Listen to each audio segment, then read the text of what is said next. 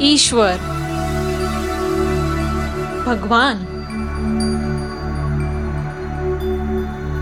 परमात्मा। क्या यह सब एक ही है? ईश्वर किसे कहते हैं?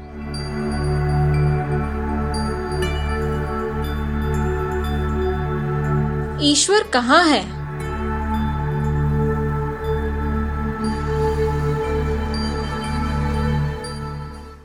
ईश्वर का हमारे जीवन में क्या रोल है और क्या उपस्थिति उसकी हमें कैसे समझना चाहिए? क्या इन्फ्लुएंस है हमारे ऊपर? आप ईश्वर किसे कहती हो? सृष्टि चलाने वाली शक्ति? नहीं।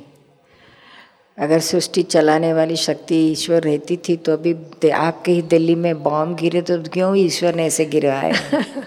वही सोचने की बात होती है। हाँ वहाँ कॉन्ट्राडिक्शंस आते हैं।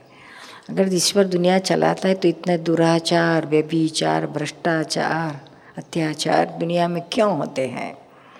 अच्छा तो फाइव परसेंट होता है, बाकी सब बुरा ही बुरा होता है दुनिया में।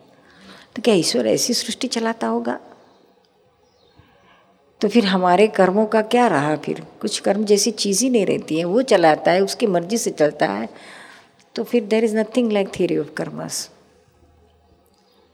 तो यहाँ बड़ा कॉन्ट्रडिक्शन है। फिर हमें कुछ करना ही नहीं हमें भुगतना भी नहीं रहता लेकिन हम तो अनुभव करते हैं हम ही भुगतते हैं।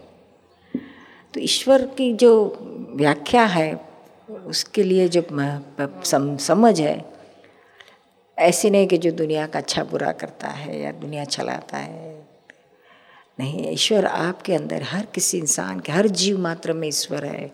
जिसे आत्मा कहते हैं, वही परमात्मा कहता है। जब तत्व ज्ञान की बाद में आप डीप जाओगी तो ये बात टोटल अलग आती है।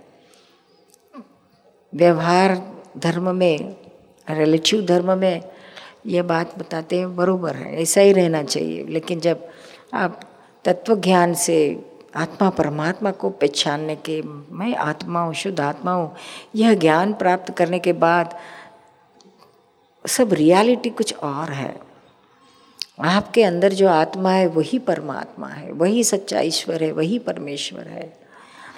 और दूसरा नहीं है, ऊपर है, इधर है, उधर यह सब कल्पनाएँ हैं, हर एक के अंदर है। इसीलिए कहा है ना किसी को दुख मत दो, किसी जीव को मारो मत।